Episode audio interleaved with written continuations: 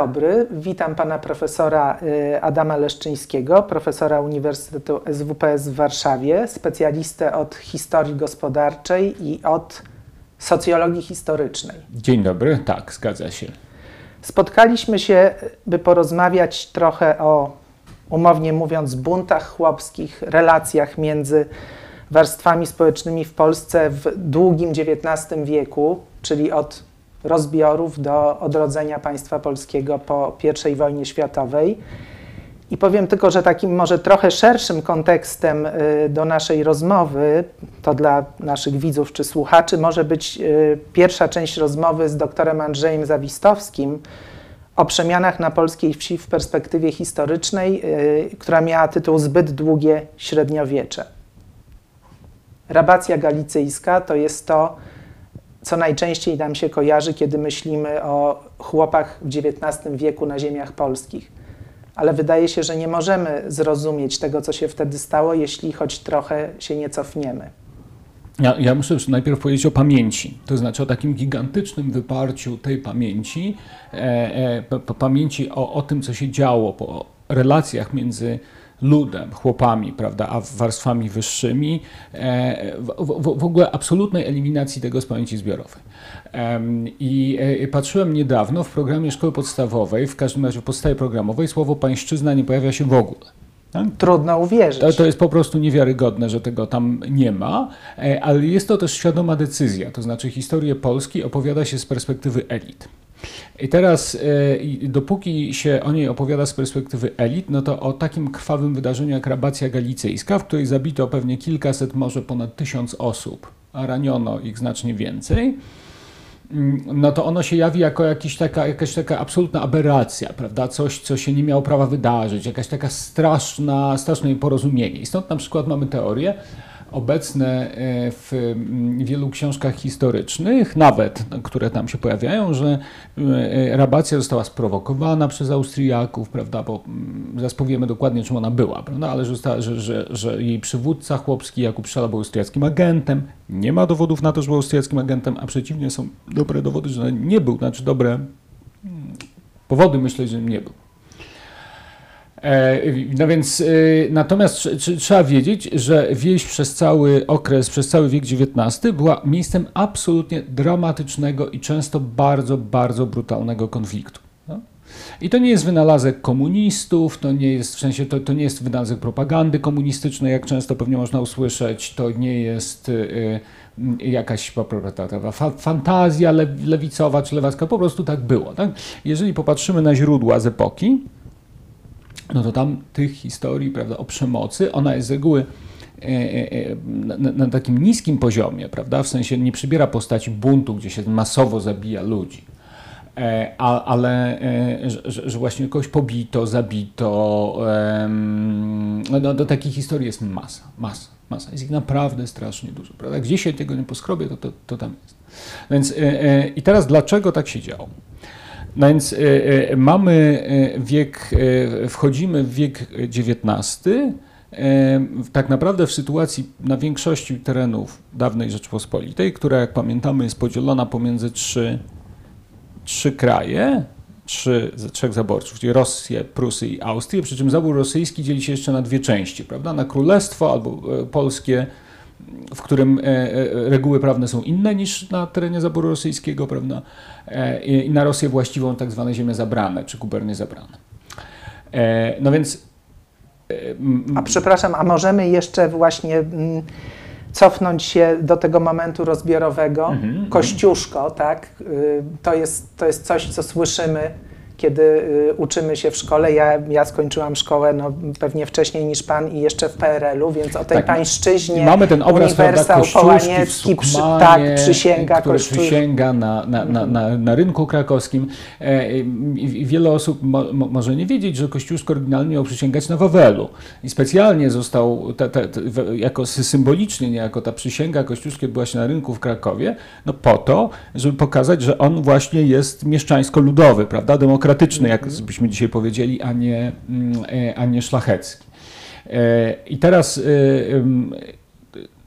reformy schyłku Rzeczpospolitej, w tym reformy Kościuszki, projektowane przez Kościuszkę, no, one nie weszły w życie. To trzeba w ogóle powiedzieć. My się uczymy często w nich podręcznikach, że Konstytucja 3 maja była taka progresywna, prawda, że dawa, dawa, Konstytucja zresztą nie dała wolności chłopom osobistych. E, ale że, że, że, że, że ona właśnie była, tak, że, to było takie progresywne i że e, zbliżało nas do standardów zachodnich, natomiast mało kto wie, że to w zasadzie nie weszło w życie. No, powstanie kościuszkowskie trwało kilka miesięcy, nigdy nie kontrolowało większości terytorium Polski, ziem polskich. E, bardzo szybko upadło, a też różne pomysły Kościuszki na mobilizację ludu do obrony że niepodległości, one były bardzo często kontestowane na prowincji, prawda? Czyli mieliśmy Kościuszka, który, Kościuszka, który wydawał jakieś dekrety albo słał listy e, i rady, one się nazywały, że pamiętam, komisjami dobrego porządku, że już w każdym razie jakieś takie organy, prawda, władzy rewolucyjnej w terenie, które mówiły, e, no nie, nie, nie, e, jednak nie, nie można aż tak bardzo, prawda, źle rozumiecie te, te, te idee i tak dalej. E, mieliśmy też na przykład, e, e, narzekano bardzo powszechnie wówczas na to, że właściciele nie chcieli puszczać chłopów do, do, na, na wojnę ze względu na zbiory, prawda? No, bo potrzebni byli do pracy, do pracy w polu. Także te, te, te, no więc mamy, wchodzimy w wiek XIX tak naprawdę w sytuacji nieprzesadnie nie, nie różnej od tego, co było wcześniej, czyli chłop na większości ziem polskich jest poddanym właściciela, osobistym poddanym, jest przywiązany do ziemi e, i odrabia pańszczyznę i jeszcze daje tam różne inne świadczenia. Prawda, pańszczyzna jest najważniejsza, ale to są tam wchodzą, różnie było w różnych miejscach, to było bardzo skomplikowane, były tam świadczenia pieniężne, świadczenia w naturze i tak dalej, i różne posługi. Posługi na przykład podwody, prawda, albo jakieś tam wożenie towarów, no było tego bardzo, bardzo dużo. E, I e, wówczas, e, no i teraz w, w, w, ten układ, przy czym trzeba pamiętać, że w Rzeczpospolitej u schyłku w ostatnich 200 latach szlacheckiej Rzeczpospolitej relacja pomiędzy panem i poddanym była relacją prywatną. Znaczy państwo w nią w praktyce nie ingerowało. Tak?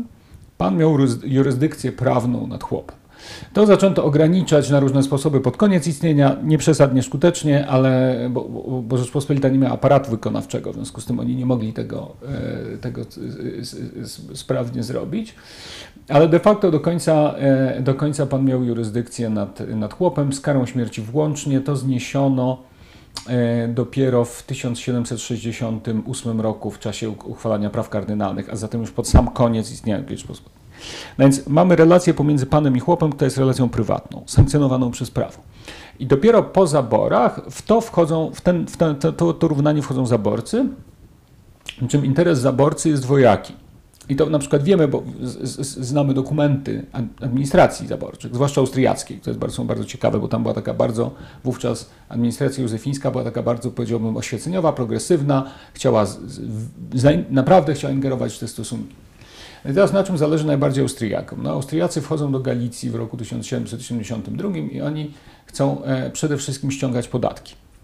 Mówią, kraj jest bardzo biedny, chłop przymiera głodem, prawda, e, z tego nie da się dużo wycisnąć, w związku z tym nam zależy na tym, żeby te stosunki odrobinę ucywilizować.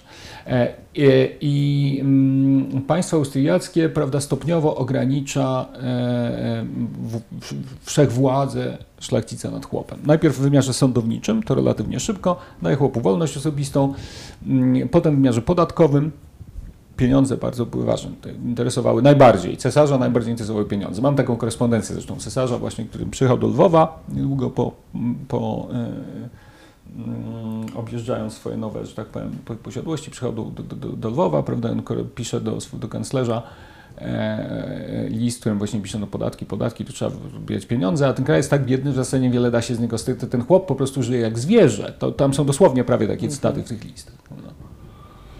Więc nie da się z niego wiele wycisnąć. I także pierwszym krokiem jak gdyby uwalniania chłopa z tych, z tych więzów jest odebranie jurysdykcji prawnej. I to się dokonuje etapami na początku XIX wieku. W różnych miejscach różnie będziemy się zagłębiać szczegół. Drugim krokiem jest nadanie chłopu wolności osobistej, czyli możliwości przeprowadzki, tak? wyjścia ze wsi odejścia od, od, od właściciela. I znowu e, w, dla Polski, dla ziem polskich kluczowy jest rok 1807, kiedy na terenie księstwa Warsza, księstwo warszawskie powstaje, taki, jest taki, takie kadłubowe państewko polskie, prawda, stworzone przez Napoleona. No i Napoleon e, nadaje mm, księstwu warszawskiemu konstytucję, gdzie jest zapisane eksplicite, że, e, że, że każdy, że, że włościanin jest wolny, prawda? Nie, ma, nie jest przywiązany do ziemi. Ta konstytucja zresztą jest uchwalona wbrew oporowi dużej części elit księstwa warszawskiego, które chciały przywrócenia konstytucji 3 maja, w której wolności chłopskiej nie, nie było. było. Nie było. E, no ale konstytucja już Napoleon jest taki piękny opis, zresztą może odrobinę podkoloryzowany Józefa Wybickiego, prawda, e, który jedzie z delegacją władz księstwa do Drezna, gdzie wówczas przebywał Napoleon. No i są przyjęci przez Napoleona, prawda, i Napoleon e, nadaje im konstytucję, co według opisu Wybickiego trwa godzinę, potem jest podyktowana na kolanie, e, a potem e, Napoleon wstaje i mówi takim dramatycznym, prawda, z, z, z takim prawda, teatralnym stylu, no, uwolniłem chłopów z niewoli polskich, to jest moje największe osiągnięcie. No. E, e, natomiast wolność jest, była, o czym trzeba pamiętać, co jest dość pewnie trudne do zrozumienia dla człowieka współczesnego. No, wolność była darem dość paradoksalnym i dość dwuznacznym. To znaczy, e, chłop dostał wolność osobistą, przestał być pańskim poddanym, ale wszystko, co posiadał, nadal pozostało własnością pana. pana. E, I teraz wyobraźmy sobie tych ludzi, a, a jakby oczekiwanie było takie, że te dawne relacje poddańcze, pańszczyźni takie klasyczne, zamieni się na e, kontrakt. Bo żyjemy w epoce, w której na ziemię polskie wchodzi liberalizm i taka wizja prawda, kontraktów, gospodarki pieniężnej, umów prawda, e, pomiędzy dwoma wolnymi jednostkami. No ale wyobraźmy sobie, jaką wolną umowę może zawrzeć niepiśmienny chłop, który jeszcze wczoraj był poddanym, i którego wszyscy, całe, wszystko należy do Pana, co de facto, co on ma. Co on ma. I on jest niepiśmienny, niewykształcony i wychowany prawda, w warunkach poddańczych. Jaką wolną umowę może zawrzeć, zawrzeć z właścicielem? No to jest jakaś kompletne szaleństwo. Zresztą e, e, i bardzo szybko się okazuje, że de facto sytuacja chłopów się pogorszyła po nadaniu im wolności. To znaczy oni nadal musieli odrabiać to, co odrabiali, ale na przykład y, różne gwarancje, które dawała im zwyczajowo pańszczyzna, Zniknęły. zostały im odebrane. Prawda? E, czyli na przykład można było łatwiej usunąć z gospodarstwa, jeżeli pan uznał, że mu się to opłaca, albo przenieść na gorszą ziemię. Nie? To wszystko robiono zresztą. Prawda? I my mamy bardzo różne świadectwa dotyczące tego, że, mm, y, y, że tak powiem, cała instytucje, mm, które miały gwarantować chłopu pewien, pewne minimum bezpieczeństwa politycznego, tak? czyli na przykład sądownictwo albo władza terytorialna, one bardzo szybko w, po narzuceniu przez Napoleona tych nowoczesnych zachodnich rozwiązań, one bardzo szybko wracają w stare kolejne. Prawda? Czyli na przykład mamy instytucję wójta, zostaje u, u, u, umocowana prawnie na początku księstwa, który jest takim organem administracji w terenie, prawda, najniższym. No i kto zostaje tym wójtem? Prawda? No wójtem zostaje dziedzic zawsze, a potem to nawet zostaje usankcjonowane prawnie, bardzo szybko przez władze księstwa warszawskiego, potem Królestwa Polskiego, no dziedzic zostaje z automatu wójtem, prawda? I jako wójt ma na przykład prawo karać cieleśnie tych chłopów i zamykać ich do aresztu, do pewnej granicy. Do pewnej granicy. Więc yy, w, w, w, w, praktyce, prawda, aż do, yy, na, na, na terenach centralnej Polski, aż do połowy XIX wieku, no to się w zasadzie te relacje zmieniają się relatywnie niewiele. To znaczy tam wchodzi kapitalizm już i pewne elementy gospodarki kapitalistycznej, które się... Które się Szczególnie się chyba w zaborze pruskim. Szczególnie w zaborze pruskim, ale e, mm, wchodzą pewne elementy gospodarki przemysłowej. Prawda? I znowu właściciele, którzy, e, w tym państwo, w tym państwo, które próbuje budować przemysł, czyli próbuje budować huty, kopalnie, E, ona również korzysta z pracy pańszczyźnianej. To znaczy duża część robotników przemysłowych, pierwszych, no to są e, robotnicy, którzy de facto odrabiają pańszczyznę pracując w fabrykach albo obsługując te fabryki pierwsze. Polsce, do połowy, aż do połowy XIX wieku. No to jest strasznie długo. To jest zaledwie 170 lat temu. Nie? To jest kilka pokoleń. E, no i oczywiście na tym tle jest, jest bardzo wiele konfliktów i to jest kolejna ważna rzecz, kiedy się o tym opowiada. No, trzeba odróżnić zasady prawne te takie idealne, zaprojektowane, od tego, co się naprawdę działo na miejscu. No? Więc teoretycznie oczywiście chłop może pójść do sądu, jeżeli się czuje pokrzywdzony. No ale po pierwsze, sąd prawie zawsze przyznaje rację właścicielowi. Po drugie, na, na, trzeba mieć na to pieniądze. No? Trzeba umieć to zrobić. Nie? E, I w praktyce jest bardzo często tak, że na przykład yy, istniała instytucja czegoś takiego, co się nazywało darmochą. No? To była taka ekstra posługa, której pan sobie życzył ponad to, co mu było, się należało, prawda? No i e, na przykład tak zwanych właśnie darmochy zabraniano w dobrach publicznych. W, na przykład w Królestwie Polskim zabroniono w 1817 roku. Oficjalnie było takie pismo, prawda, czy tam zarządzenie, czy ustawa, już prawo, prawda, zabroniło. Ale, no, ale w, w praktyce bardzo często się tego nie stosowano. To znaczy te zasady, które wprowadzano, i to jest znowu stała w historii Polski. To działało w dwudziestoleciu bardzo podobnie i w PRL zresztą działało podobnie. To znaczy mieliśmy różne zasady, i, i centrum administracyjne uchwalało różne zasady, ale życie na miejscu toczyło się często starymi kolejnami albo bardzo chytry sposób adaptowało te nowe zasady, do, utrzymując stary porządek sił, prawda, stary porządek mocy. No i e, efekt oczywiście jest taki, że jest na wsi masa przemocy. Mamy taki, e, taki na, na takim niskim poziomie przemocy, prawda, czyli właśnie bicia, tego, no w ogóle bicie, wymuszano posłuszeństwo chłopów i robotników rolnych biciem, jeszcze w dwudziestoleciu międzywojennym. To wówczas wychodziło z użycia.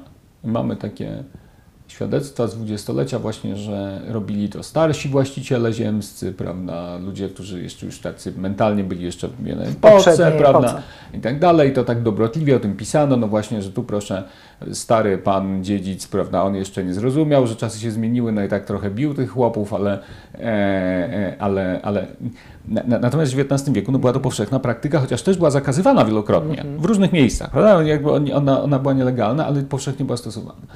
No na przykład mamy pierwszy taki e, nowoczesny pamiętnik, pierwszy chyba w ogóle pamiętnik chłopski Kazimierza Deczyńskiego.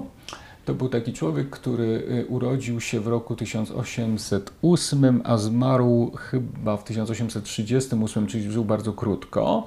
E, był nauczycielem wiejskim, był takim wykształconym synem chłopa pańszczyźnianego. Był przez pewien czas nauczycielem wiejskim i potem, ponieważ Deczyński próbował egzekwować prawa chłopskie on nie był rewolucjonistą, on tylko próbował egzekwować prawa chłopskie w, kon, w, kon, w konflikcie z właścicielem. Podlegał bardzo różnym represjom, które są. E, I w końcu został przymusowo wcielony do wojska, tuż przed powstaniem listopadowym. On się bardzo odważnie bił w powstaniu listopadowym, został awansowany, dostał mm, odznaczenia, potem trafił na emigrację. No i na emigracji, gdzie mu się powodziło bardzo ciężko, on e, spisał pamiętnik, gdzie to wszystko, gdzie, gdzie, gdzie, to wszystko, gdzie to wszystko, te wszystkie swoje losy opisał. No i tam jest e, e, cały czas mowa o, tam jest cały czas mowa o przemocy, o biciu, prawda? On opisuje historię z dzieciństwa swojego, czyli pewnie z no, początków pierwsza, druga dekada XIX wieku, rok 1815-817 E, kiedy jego ojciec za to, że nie chciał wykonać jakiejś ekstra posługi dla, dla właściciela, dla, dla dzierżawcy, bo on, on, się urodził we wsi państwowej, która była dzierżawiona, prawda? E, no więc nie, nie chciał ojciec tego pamiętnikarza nie chciał wykonać, został bardzo poważnie pobity. Wzięty do dworu przez ekonoma, przez właściciela, po prostu został tam poważnie bardzo pobity. E, więc e, no, tej przemocy było strasznie, strasznie dużo. I ona jest całkowicie wyparta. Nie? To, jest, to są takie relacje prawda, we wsi, które były całkowicie wyeliminowane dzisiaj. Ludzie o tym nie wiedzą zupełnie, nie pamiętają tego wcale. Nie ma, nikt o tym nie uczy. No i, i w takim kontekście trzeba patrzeć na rabację galicyjską. No, to znaczy, w, przy czym samo o rabacji też trzeba tutaj chwilę powiedzieć. Mamy rok 1846, jest bardzo wyraźne napięcie. Są złe zbiory, przede wszystkim ludzie mają co jeść, tak? Jest któryś rok złych zbiorów, jest naprawdę ciężko. Galicja była bardzo biednym, biednym rejonem. Ludzie przymierali z głodu w najlepszych czasach. E, a, a, a tam jest nieurodzaj i po prostu ludzie umierają z głodu. E, mamy e, wrzenie na tle e, takim powiedziałbym narodowościowym, czyli szlachta, część przynajmniej szlachty galicyjskiej myśli o powstaniu, jest powstanie w Krakowie, prawda, jest tam jest napięcie, jest bardzo wyczuwalne napięcie. Mm, no i w, w, takim, w takim kontekście dochodzi do buntu. I znowu bunt ma bardzo długie podłoże, bardzo długą historię, ponieważ we wsi, w której się urodził i wychował Jakub Szela, przywódca chłopski, no ona była w sporze z dziedzicem od kilkudziesięciu lat, od końca XVIII wieku. Mamy ten spór udokumentowany. Tam... Trzy pokolenia tak, praktycznie tak, tak, na tamte czasy. No i teraz yy, yy, Szela był takim typem, Szela był takim typem, yy, który chyba każdy z nas zna sądząc po tym, co nim wiemy, no, z, każdy się zetknął z kimś takim, był takim typem pieniacza, takiego faceta, któremu się nieprzesadnie w życiu udaje. On nie był biedny, prawda? Nie był biedny. On był jednym z zamożniejszych gospodarzy, z tego, co możemy przypuszczać. A był takiego człowieka, któremu się w życiu właśnie e, nic nie podoba, nie jest w stanie zagrzeć miejsca, zawsze wchodzi w konflikty, prawda? On mm, i w pewnym momencie został plenipotentem e, swojej wsi, takim krzykaczem wiecowym, prawda? Takim, taką osobą, która nie pasuje. Nie? E, był też zresztą niezbyt przesadnie, nie, nieprzesadnie sympatycznym człowiekiem, chociaż opowiadano o nim masę nieprawdziwych, złych rzeczy, ale był, e, no, był zdaje się, dość, był człowiekiem dość brutalnym, w tym także w, wobec własnej rodziny były różne, prawda, chodziły po nim potem różne plotki, które po, po, zapisywano, że właśnie za, z, zabił jedną ze swoich żon, prawda, chyba cztery, o ile dobrze pamiętam.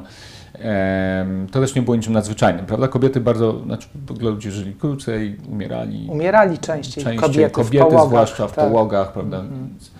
E, a, a gospodarstwa nie dało się prowadzić samodzielnie. E, w związku z tym, zwłaszcza kiedy były w nim małe dzieci z poprzedniego, w związku z tym średni, e, średni okres e, wdowieństwa był od kilku tygodni do kilku miesięcy raczej, tak? I gospodarz musiał mieć żonę, no bo po prostu inaczej się nie dało, nie dało się funkcjonować. E, także mm, Szela był takim właśnie typem właśnie trochę brutalnego krzykacza, pieniacza i został zupełnie pewnie nieoczekiwanie dla siebie przywódcą chłopskim. Są różne absolutnie przerażające sceny zanotowane co prawda przez szlacheckich pamiętnikarzy z rabacji. Te właśnie mówią o biciu, o jakimś wypruwaniu, wypruwaniu wnętrzności. Jest jedna ze, ze, ze scen e, takich, która jest chyba szczególnie widowiskowa, to jest taka, że do, do, do napadu na jeden z dworów, jeden z takich ważniejszych tam napadów tych chłopów, rabunków dworów i połączonych z zabijaniem e, e, szlachty, doszło, kiedy y, grupa właśnie tych, tych, tych y, ziemian, rodzina ze znajomymi siadała do, do kolacji. Czyli mamy taką scenę po prostu absolutnie filmową, jak się to opowiada, w której właśnie y, wytworne towarzystwo prawda, siada do jedzenia i za oknami tego, tej jadalni zbiera się tłum chłopów, który tam ich... E, zresztą wówczas, wówczas zabito dorosłych mężczyzn wszystkich, często w bardzo okrutny sposób. Zabito jednego z dorastających synów, 14-latka, który był prawie dorosły w zasadzie. E, natomiast kobiety i mniejsze dzieci e, wypuszczono. Chłopi nie, nie, nie zabili tych. E, stąd zresztą znamy ten. No, one widziały to wszystko, to się w zadłużonych oczach. No, chłopi zabili ich mężów i prawda, braci I same, same zabójstwa zresztą często miały też, przemoc miała charakter symboliczny bardzo wyraźnie. Mamy taką na przykład relację, która mówi, że e, właśnie chłopi tłukli jakiegoś dzierżawcę czy, czy dziedzica, już nie pamiętam dokładnie kogo, ale tłukli go cepami na śmierć, rozgniatali go w zasadzie na miazgę, mówiąc, no młóćcie go dobrze z każdej strony, tak jak oni nam mówili, żebyśmy dobrze młócili zboże, prawda? No to, no to to jest taka bardzo wyraźna sytuacja, prawda, odwrócenia takiego symbolicznego przemocy, która jest nie tylko krwawa, ale ma takiej symbolicznej zemsty prawda? i odwrócenia relacji władzy. Nie? I też odczłowieczenia jednak tego człowieka, którego się zabija. No tak, ale e, e, zwróćmy uwagę, że, że, że, że, chłopów nie traktowano jak pełnowartościowych ludzi. Tak? Oni przez cały wiek XIX, i tu znowu mamy e, całą ogromną literaturę na ten temat, w sensie taką pamiętnikarską i, i, i świat. Więc mamy na przykład wspomnienia chłopskie z drugiego końca XIX wieku, w którym ci chłopi mówią, że e, no, jeżeli chcę, chcę pójść załatwić jakąś sprawę w urzędzie, no to nie mogę pójść w stroju chłopskim, tylko muszę się ubrać jak pan, bo inaczej nie będę, będę źle potraktowany, nie załatwię swojej sprawy. Prawda?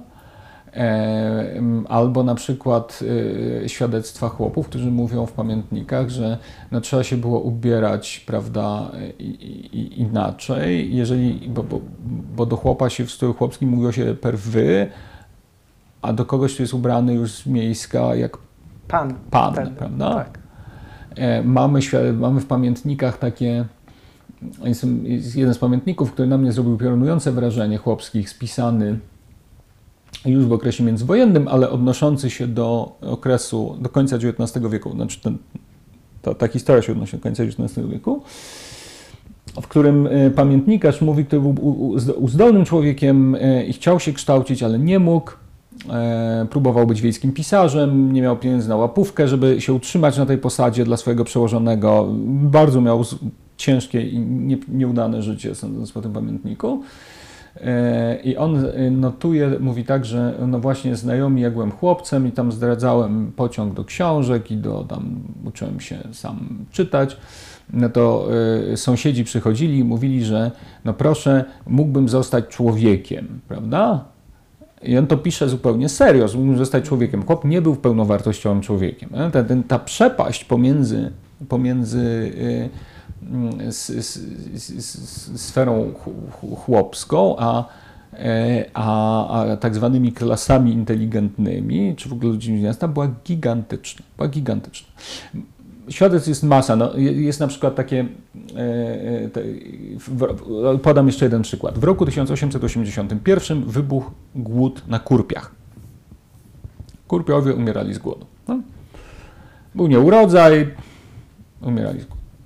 No i w Warszawie y, Bolesław Prus pisze o tym mm, felieton i mówi, i wpisze w tym felietonie coś takiego, a Prus jest osobą, nie jest konserwatystą w ogóle, prawda?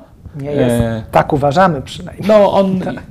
powiedzmy w latach 80. to on już się przesuwał, powiedzmy, jakby pole dyskusji się przesuwało już coraz bardziej. Więc on, Prus był na początku, nie był konserwatystą, a potem jakby e, dyskusja się przesunęła. On został w tym miejscu, gdzie był, a, a, cała dyskusja się przesunęła na lewo bardzo. Tak i on pod koniec życia już tego zupełnie nie rozumiał. Ale powiedzmy rok 881, Prus w ogóle nie jest konserwatystą, nie jest takim po prostu...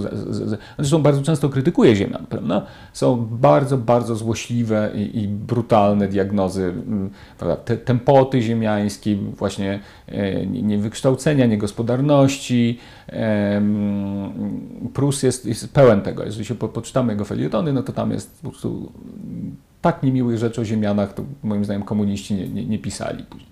Jak, jak, jak. No więc, nie e, mieli takiego dobrego pola obserwacji, jak on miał. No nie, komuniści, zresztą komuniści, o tym możemy wspomnieć na koniec, no, komuniści w zasadzie przyszli na gotowe, to znaczy ta, i, i, i oni wykonali tylko ostatni akt jak gdyby tego, e, tego likwidacji ziemiaństwa jako, jako klasy. Brutalnie, co prawda, niepotrzebnie w związku z tym, ale, ale ostatni akt. E, a więc, e, no więc jest głód na Kurpiach, rok 881 w Warszawie piszeno e, Prus felieton, który mówi, no, no tutaj w zasadzie obojętność w kraju się szerzy, nikt nie wiedział kim są ci Kurpie, nikogo nie obchodzi, jakim narzeczem mówią, Prus używa słowa narzecze, prawda, i nagle dopiero zaczyna, opinia publiczna dowiaduje się o tych Kurpiach w ogóle, że, istnieją. że istnieją, że oni zaczynają umierać z głodu. No przepraszam, z Warszawy na Kurpie nie jest tak strasznie daleko, nawet wtedy nie było tak strasznie daleko, więc była kolej, prawda, można było przejechać w jeden dzień. I, i, I, dla Prusa to jest naturalne, prawda? Że, on, że, że, że, że, jest świat chłopski, który jest czymś kompletnie innym. Nawiasem mówiąc, w historiografii ówczesnej e, bardzo modna była, w XIX wieku, bardzo modna była i ona dopiero pod koniec zaczęła wychodzić z obiegu, tak zwana teoria najazdu albo teoria podboju. Ona ma dwie nazwy.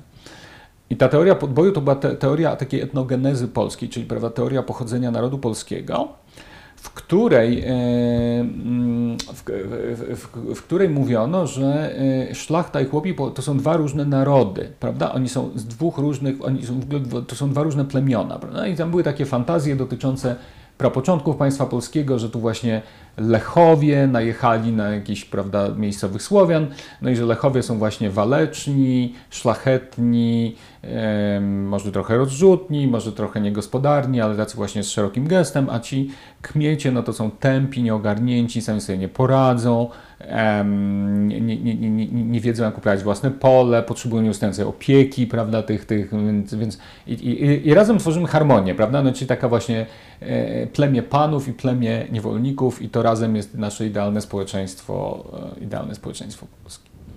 Mówi Pan dużo o tej przemocy i o tym, że ona została wyparta, ale ja jeszcze i Pan na pewno też ze szkoły, e, swojej szkoły podstawowej. Przecież pamiętamy słynną pieśń, gdy naród do boju wystąpił z orężem, która w zasadzie e, no, jest zapisem, takim dokumentem pewnej przemocy, tej, która się działa, też która mm, miała się stać później, tak? Sprawa, tak zwana sprawa włościańska, albo kwestia włościańska, była jedną z kluczowych zagadnień politycznych w życiu polskim nie, nie, nie w XIX wieku. I teraz y, o co tutaj, jak ją można króć, krótko opisać, o co tak naprawdę chodziło? No? E, elitom polskim, w tym oczywiście elitom ziemiańskim wówczas kształtującej się inteligencji miejskiej, zależało na odzyskaniu niepodległości. Prawda rzecz, celem docelowym, głównym temat, zagadnieniem polskiej polityki była niepodległość. I teraz wiadomo było, że będzie ją bez pomocy zewnętrznej, ale też, że, że, jesteśmy słabi, prawda? Że e, Rosja jest potężnym mocarstwem, że Prusy są potężnym mocarstwem, że Austria, no może nie jest aż tak potężnym mocarstwem, ale jednak jest mocarstwem, prawda? Więc to mamy trzech wielkich, potężnych zaborców. No i teraz co możemy zrobić? No, y, y, albo liczyć na pomoc z zewnątrz, co w warunkach XIX-wiecznego układu sił było mocno nierealne. nierealne. No, nie było kompletnie szalone, prawda? No bo była wojna krymska, e, Zachód pokonał Rosję, ale było jednak nierealne. Zwłaszcza, że ci trzej zaborcy przez większą część XIX wieku jednak bardzo konsekwentnie w sprawach polskich współpracowali. Tak? Oni mieli różne różnice zdań, ale jednak co do Polaków zgadzali się, że nie należy... Że tak jest lepiej. Tak, że tak jest lepiej. E, no więc trudno jest liczyć na pomoc z zewnątrz. Tak? Oczywiście liczono na to i były różne fantastyczne projekty, ale generalnie większość uważa, że to mało realistyczne. No więc co można zrobić? No można e, się wybić na niepodległość własnymi siłami, no ale nie zrobi się tego siłami szlachty, prawda, które jest niewiele. No, musimy, e, e, zwłaszcza, że wielu ludzi wówczas wiedziało, że żyjemy w nowej epoce, że żyjemy, prawda, masa, lud, naród, prawda, no tutaj, więc trzeba tych chłopów, tak naprawdę, no nie ma, nie ma żadnej innej siły. Musimy skłonić tych chłopów do tego, aby poszli walczyć o, powstali, poszli walczyć o, o niepodległość. I teraz jak to zrobić? Nie? No, trzeba im coś dać. No i co im można dać? I, I, ile im trzeba dać? No i to było kluczowe wyzwanie. To ile? To ile, ile było kluczowe? I kto, I kto im powinien dać? No, to było kluczowe wyzwanie. To, było kluczowa, to była kluczowa dyskusja w, w czasach powstania kościuszkowskiego. To była kluczowa dyskusja w czasach e, powstania listopadowego zwłaszcza i to była kluczowa dyskusja przed powstaniem styczniowym. Ale ona ściągnęła jakby przez całą epokę. Tak? To, to o, o, tym dyskutowano też w Galicji w roku 1848, prawda, że, więc było jasne, że trzeba tym chłopom coś zaproponować. No. E, I e, największym, największym takim kluczowym momentem, w którym tego nie zrobiono, było powstanie listopadowe. No, mamy, mamy, e, akurat można było, bo były władze polskie, przez 8 czy 9 miesięcy był Sejm w Warszawie, kontrola, państwo polskie, królestwo kontrolowało większą część swojego terytorium, mhm. mogło coś zrobić. Nie? No i Sejm się w marcu 1831 roku, Sejm się w Warszawie dyskutuje nad, nad yy, uwłaszczeniem. Nie? To znaczy nad tym, żeby chłopu dać tą ziemię, którą uprawia. uprawia która nie jest jego własnością. No i jest bardzo długa dyskusja na ten temat. Prawda? I wtedy się okazuje, że ci panowie, a Sejm jest całości szlachecki. Hmm? Tam nikogo innego nie ma w praktyce. No i że ci panowie mają z tym ogromny problem, prawda? I mówią, no tak, jak się czyta, jest, mamy mm, mm, stenogram, bardzo długi zresztą, wydany przez Rostworowskiego w XIX wieku jeszcze, chyba na początku XX, więc oni, e, więc oni dyskutują i mówią tak, no Ale jak damy ziemię tym chłopom, no to ten chłop, on nie umie sam gospodarować, on przypije na pewno, zastawi u Żyda, prawda, i potem straci, nie?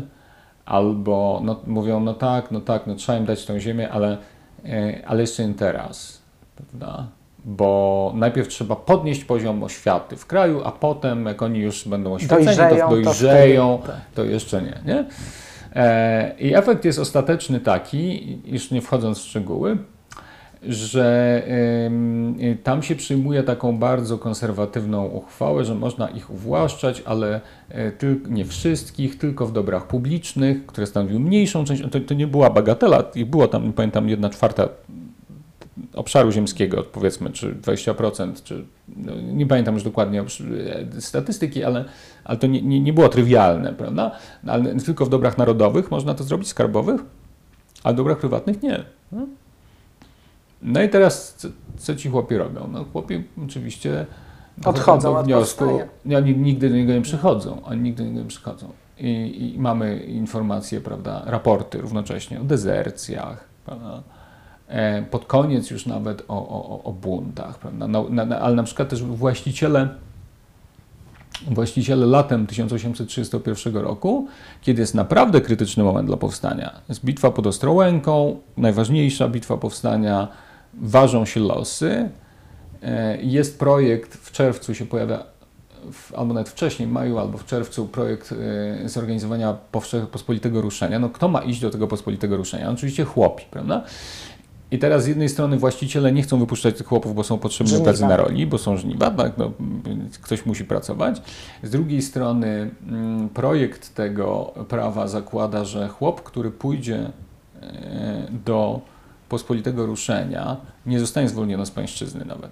Czy właściwie nie bardzo wiadomo, kto ma za niego odrabiać. Sąsiedzi, rodzina, no powiedzieć, Dzieci. dzieci, no, musi jakoś sobie z tym poradzić. Nie? No i, a, a, a, i wreszcie po trzecie z y, pos- pospolitego ruszenia zwalnia się de facto, y, zwalnia się na przykład wójtów, czyli de facto zwalnia się szlachtę w dużym stopniu. nie? Czyli no i, jest absolutnie zrozumiałe, że ci chłopi kompletnie nie mają entuzjazmu, żeby iść do, do, do, do, umierać za właśnie za, za coś takiego, prawda? Ja się wcale nie dziwię zresztą. Ma, ma, mamy historię, potem są takie w, właśnie w aktach informacje, że chodzą ci, ci e, po, ludzie prowadzący pobór, prawda, ci urzędnicy prowadzący pobór, to ich tam pobito w jakiejś, prawda, karczmie, czy y, przepędzano, czy... No ale cała ta historia nie powoduje, że y, proces przyspiesza, tak? No bo to się będzie ciągnęło jeszcze przez długie lata, tak? Powstanie No tak, ale- styczniowe znowu y, stanie przed No tym znowu, samym. mamy, mamy powstanie styczniowe, powstaniu styczniowym, które jest w dużo gorszej sytuacji niż powstanie listopadowe, no bo jest, po, jest, de, jest de facto walkami partyzanckimi, które nie mają szans militarnych. Powstańcy nigdy nie kontrolują większego miasta, nie kontrolują większego kawałka terytorium, prawda? E, no i też, też chłopom coś, ale mają duże wpływy w terenie, że tak powiem. Tego się nie da, nie, da, nie da zakwestionować. Tak, rząd narodowy powstańczy. No i teraz co oni mogą obiecać im chłopom? No mogą obiecać im uwłaszczenie. Nie? I rzeczywiście rząd powstańczy wydaje dekrety uwłaszczeniowe. Natomiast czym innym jest obietnica, a czym innym jest możliwość wprowadzenia ich, życie, ich w życie. Nie? Mm, I e, jest, jest, tym duży, jest tym duży problem. I wtedy działają władze carskie, które przeprowadzają i to jest bardzo sprytnie przez cara zrobione. Znaczy oni przysyłają do Warszawy komisję e, złożoną z urzędników, kilku urzędników, bardzo bystrych, wysokiej rangi urzędników carskich. Ci urzędnicy e, badają stosunki miejscowe, rolne. Robią to bardzo sprawnie, bardzo szybko i ta, tak naprawdę w kilka tygodni przygotowują, to jest w listopadzie 1863 roku, przygotowują e, projekty ukazów uwłaszczeniowych, które się ukazują styczniu czy w lutym, na początku 1864 roku. I, te e, uwłaszczenie jest z jednej strony korzystne relatywnie dla chłopów, e, jest bardzo niekorzystne dla szlachty, która popiera powstanie. Nie cała, ale w dużej części popiera. E, a, a wreszcie jest tak zaprojektowane, i to jest bardzo sprytne, że po, pozostawia wiele pól, na których chłop musi wejść w konflikt z dziedzicem, który jeszcze ma część, no, te grunty folwarczne, -hmm. to co mu zostało, prawda, ten ma, ma, ma, majątek. Jednym z takich głównych pól konfliktu są tak zwane servituty. Servituty, czyli służebności po polsku, czyli na przykład w, w tradycyjnym systemie pańszczyźnianym chłop miał prawo do korzystania z części, oprócz tego, że miał kawałek swojego pola wydzielonego, na który uprawiał, oprócz tego, że pracował na gruncie pańskim, to jeszcze mógł korzystać z pańskiego lasu albo z pańskiego, pańskiego łowiska, albo e, z pańskiego, pańskiego pastwiska. I to było super ważne, prawda? No bo bez lasu nie można ani opalić domu, ani zbudować chałupy, ani no, w nic nie można zrobić. Nie? sensownego w takim tamtych czasach. E, no i oczywiście jest tak, że servituty się zostawia i to jest świadoma decyzja Rosjan.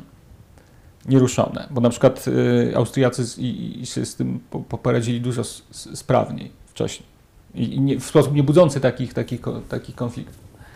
E, I, no i mamy w latach 80., 70. i 80. XIX stulecia gigantyczną falę sporów o servituty, w tym sporów bardzo brutalnych. No mamy historię na przykład o przebiciu, e, przebiciu dziedzica Dyszlem. Gdzie tam są zabójstwa, tak? Tam ludzi, którzy są zatłuczono na śmierć, zastrzelono, prawda? Wypruto z nich flaki po prostu w, w ramach takiej, takiego konfliktu. Mm, I, I prasa wtedy pisze, że przepaść pomiędzy dworem i chłopem nigdy nie była większa niż, niż, niż wcześniej. A teraz wracając do, mm, do, do, do, głównego tematu, czyli do, do, do tego, co, do, do tak zwanej kwestii chłopskiej. No, elity polskie, to, to, była, to, to było pytanie o to, co elity polskie, elity ziemiańskie są w stanie dać chłopu, żeby go zachęcić do walki o własne państwo. Nie? I przed tym pytaniem te elity stawały kilkakrotnie w XIX wieku i za każdym razem cofały się, z wyjątkiem może powstania styczniowego, um, kiedy były w ogóle w sytuacji już przegranej, jakby na wejściu, moim zdaniem. Ale y, za każdym razem cofały się i dawały za mało. Prawda? A ludzie byli mm, pragmatyczni i wiedzieli, że mm, jest, jest, też sporo informacji o tym, źródła mówią na przykład, że po, po carskie ukazy uwłaszczeniowe w zasadzie wyeliminowały poparcie dla powstania na wsi. Znaczy, chłopi racjonalnie powiedzieli, ok, car nam daje bardzo konkretne rzeczy, to jest władza, oni, yy, prawowita władza. Nie? Mamy informacje o adresach dziękczynnych, o jakichś takich pielgrzymkach do Petersburga dziękczynnych delegacji chłopskich, które się tam, prawda, o mszach odprawianych, prawda, podzięce carowi za to, że właśnie załatwił tę sprawę. Nie? Czyli można powiedzieć, że, bo przecież w innych zaborach też tak się stało, sprawa została załatwiona zewnętrznie. Tak? Na, naj, została... Najsprawniej załatwili to Prusacy. Y, rząd pruski załatwił kwestię uwłaszczenia bardzo, y, bardzo po niemiecku. To znaczy y, Porządnie. Porządnie, od początku do końca, spłacono, chłopi spłacali te grunty, dostali, oprocentowanie było przewidywalne, wszystko było zorganizowane. Mm, nie było żadnych konfliktów na tym tle to, i, i właściwie pospłacano to, jakby tą sprawę zamknięto do lat 70. czy 80. XIX wieku. Też musiałem to sprawdzić dokładnie, ale generalnie ta sprawa była po prostu załatwiona przez Prusaków w sposób wzorowy, taki, że konfliktów nie, nie było. Co zresztą oczywiście było dobre z punktu widzenia porządku społecznego w Prusach, ale złe z punktu widzenia polityki pruskiej, ponieważ ułatwiało wówczas e, e, ułatwiało no, no, konflikt pomiędzy dworem i chłopem, utrudniał budzenie, tak zwane budzenie świadomości narodowej wśród chłopów. No, prawda? Jeżeli to, to, to, jest, to, to łatwo sobie wyobrazić.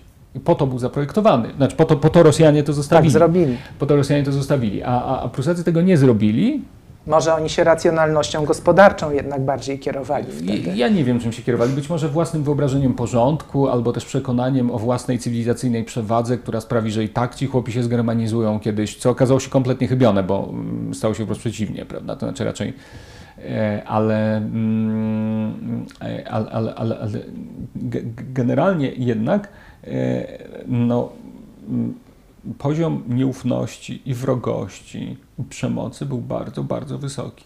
Bardzo wysoki. Do, do, do, przez całe te długie, całe, całe długie XIX, stulecie. I potem mamy na przykład lęki przed powrotem pańszczyzny, wykorzystywane politycznie jeszcze w czasie I wojny światowej, propagandę z różnych stron, są ulotki, piszą właśnie, straszą agitatorzy z różnych partii politycznych, że jak przeciwnik wygra, to wróci pańszczyzna, prawda, jak wróci państwo polskie, to będzie pańszczyzna z powrotem. Nie wiem, jak to działało, to trudno ocenić, jak to działało, ale, ale ewidentnie takie wykorzystywano to propagandowo. E, I e, mamy też e, taką agitację w czasie wojny polsko-bolszewickiej 20 roku, prawda, przeciw, wymierzoną w państwo polskie. No, że mm, na ile skuteczną trudno powiedzieć. No, wiadomo, że dezercje były, z każdej armii są dezercje. Ale Czyli tak różne, naprawdę. Są, są świadectwa pamiętnikach na przykład. No? Ziemiańskich z okresu odradzania się państwa polskiego, gdzie też była bardzo dużo napięć na wsi, były strajki, prawda, były próby dzielenia ziemi pańskiej, już po, zupełnie autentyczne, w sensie nie, nie, nie wyprodukowane przez komisarzy bolszewickich, których tam nie było, tylko e, takie, powiedziałbym, oddolne. E, i, e, I na przykład są pamiętniki ziemiańskie, w których ziemianie mówią albo ziemianki, bo to chyba one, nie wiem, czy one częściej dopisały. W każdym razie to, ten pamiętnik jest, e, o którym myślę teraz, to jest pamiętnik mm, spisany przez, e, przez kobietę, e, która z jednej strony właśnie jest rok 918, jesień, no i właśnie pisze, że tam bratanek Staś oraz e, jakiś tam innych, właśnie oni się ładnie ubrani, prawda, na koniach pojechali walczyć o Polskę, a ci chłopi, to prawda, na nich nigdy liczyć nie można, tutaj krzywo się patrzą, pracować nie chcą, tylko chodzą i patrzą, co by sobie wzięli, prawda. I to, to, to jest, e, no, to takich, takich świadectw jest, jest, jest niemało. No. I z tym wchodzimy w to dwudziestolecie międzywojenne, tak? No, ale men mentalnie sprawą niezałatwioną. 20, choć załatwioną. Dwudziestolecie międzywojenne było z, z, z punktu widzenia wsi. Nie wiem, ile mamy czasu, żeby o tym porozmawiać, bo to jest, to jest to jest temat. Może się umówimy na następną rozmowę. Może się także... umówimy na następną rozmowę, bo dwudziestolecie jest osobnym rozdziałem i naprawdę warto o tym. To, co jeszcze trzeba, myślę, powiedzieć, to jest to, że, od, y, że mimo tych wszystkich bardzo złych warunków, wracając do XIX stulecia, no to emancypacja chłopska bardzo wyraźnie postępuje od okresu, od, od uwłaszczenia. Prawda? Czyli mamy i w, drugim takim przełomem jest autonomia galicyjska i właściwie od lat 90. powstają stronnictwa chłopskie. E, e, I właściwie wykształca się, jest taki pamiętnik Jana Słomki, takiego bardzo, e, bardzo fascynujący pamiętnik chłopski, wydany jeszcze przed pierwszą wojną w Krakowie. E, I, i, I, Słomka urodził się na wsi pańszczyźnianej, a potem właśnie ciężko pracował, się dorobił. Jako pierwszy kupił we wsi zegar. Jest taka piękna scena, on opisuje właśnie, że oni, oni z żoną chowają ten zegar, żeby się reszta wsi nie dowiedziała, że on się bawi w pana, prawda? Bawi w, bawi w pana. Słomka bawi się w pana. Nie? Mm, no i, on, e, no i on został tam wójtem, prawda? Działał politycznie, działał społecznie już pod koniec. No, absolutnie E, e, no, no, taka właśnie kariera emancypacji, taka, taki model emancypacji chłopskiej w, w najgorszych, najmniej sprzyjających warunkach. No, więc to się udawało. To się udawało. No bo ten koniec XIX wieku, o tym nie mówiliśmy, no ale to jest e, powstawanie partii politycznych, tak? tak. I powstają też te stronnictwa, też stronnictwa chłopskie. Powstają stronnictwa chłopskie, które um, odgrywają pewnie mniejszą rolę niż, ale też um, chłopi stają się te przedmiotem E, działań edukacyjnych prowadzonych przez bardzo różne ugrupowania polity polityczne. To znaczy, e, próbują to robić socjaliści z bardzo umiarkowanym powodzeniem. Znaczy, socjalistom się dużo lepiej powodzi w miastach, tak? wśród robotników. Ale na wsi ich wpływy nie są przesadnie duże. I próbują to robić z ogromnym sukcesem endecy, czyli próbują to robić nacjonaliści, którzy mają e, częściowo pewnie przy wsparciu Kościoła, ale też mają, robią bardzo sprężystą agitację wśród ludu. Czyli mamy na wsi dominację stronnictw chłopskich i narodowych, i Stronnictwa Narodowego, prawda? Czy późniejszego, no one się różnie nazywało, prawda? Ale generalnie Narodowej Demokracji się różnie nazywała w różnych momentach.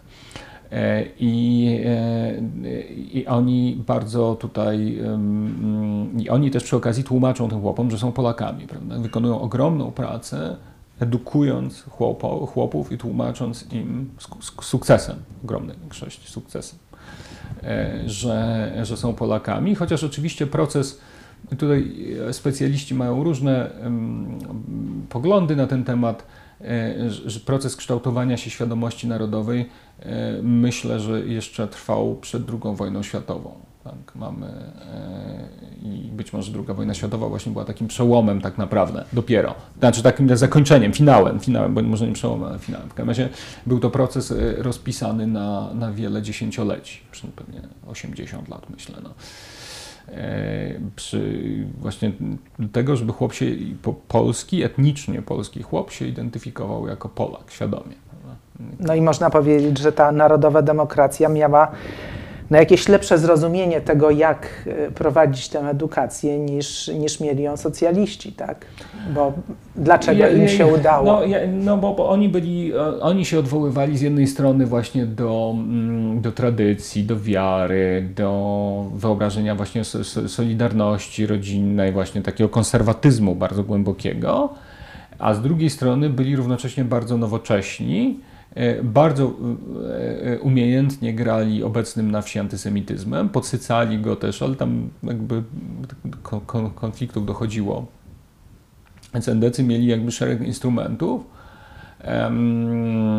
szereg instrumentów, które, i ale też bardzo dobrą strukturę, to znaczy tam wykonali naprawdę dużą pracę. Mówię to zerową sympatią dla, tych, dla, tej, dla tej, że tak powiem, dla tego nurtu politycznego. No, natomiast to, to trzeba powiedzieć, no, oni wykonali ogromną pracę żeby e, tych ludzi sobie wychować prawda? z pomocą kościoła pewną. A, e, I oczywiście wchodzili tutaj, e, też taką ogromną pracę wykonały stronnictwa chłopskie, w, w dużej części również konserwatywne. To, co robiła Endecja bardzo systematycznie i wytrwale, to jest próbowała skanalizować niechęć chłopów, czy poczucie ich powiedziałbym, deprywacji i, i, braku szans, skierować je przeciwko Żydom, a nie przeciwko e, na przykład Panom. Tak? A, i, to, i, to, I to robiono wytrwale przez dekady. Trudno powiedzieć z jakim sukcesem, no pewnie z jakimiś sukcesami. To są wszystko e, wpływy, których zasięg z dzisiejszej perspektywy trudno ocenić. No nie mamy badań. No prawda? tak, ale to, ba, to, długo, możemy... to długofalowe procesy. Tak, to długofalowe. Oni to robili świadomie. E, myśleli właśnie w długiej perspektywie i, i Persaldo na tym wygrali. No przed wojną e, Endecja była na wsi potęgą, głosowało na niej dużą część, duża część wsi polskiej.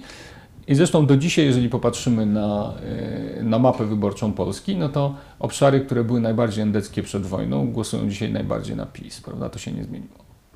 To się nie zmieniło. Nie mówię, że PiS jest spadkobiercą Endecji, ale generalnie tutaj na tej mapie wyborczej to bardzo wyraźnie widać. I tu postawimy kropkę i umówimy się na następną rozmowę o dwudziestoleciu. Bardzo dziękuję. Proszę bardzo.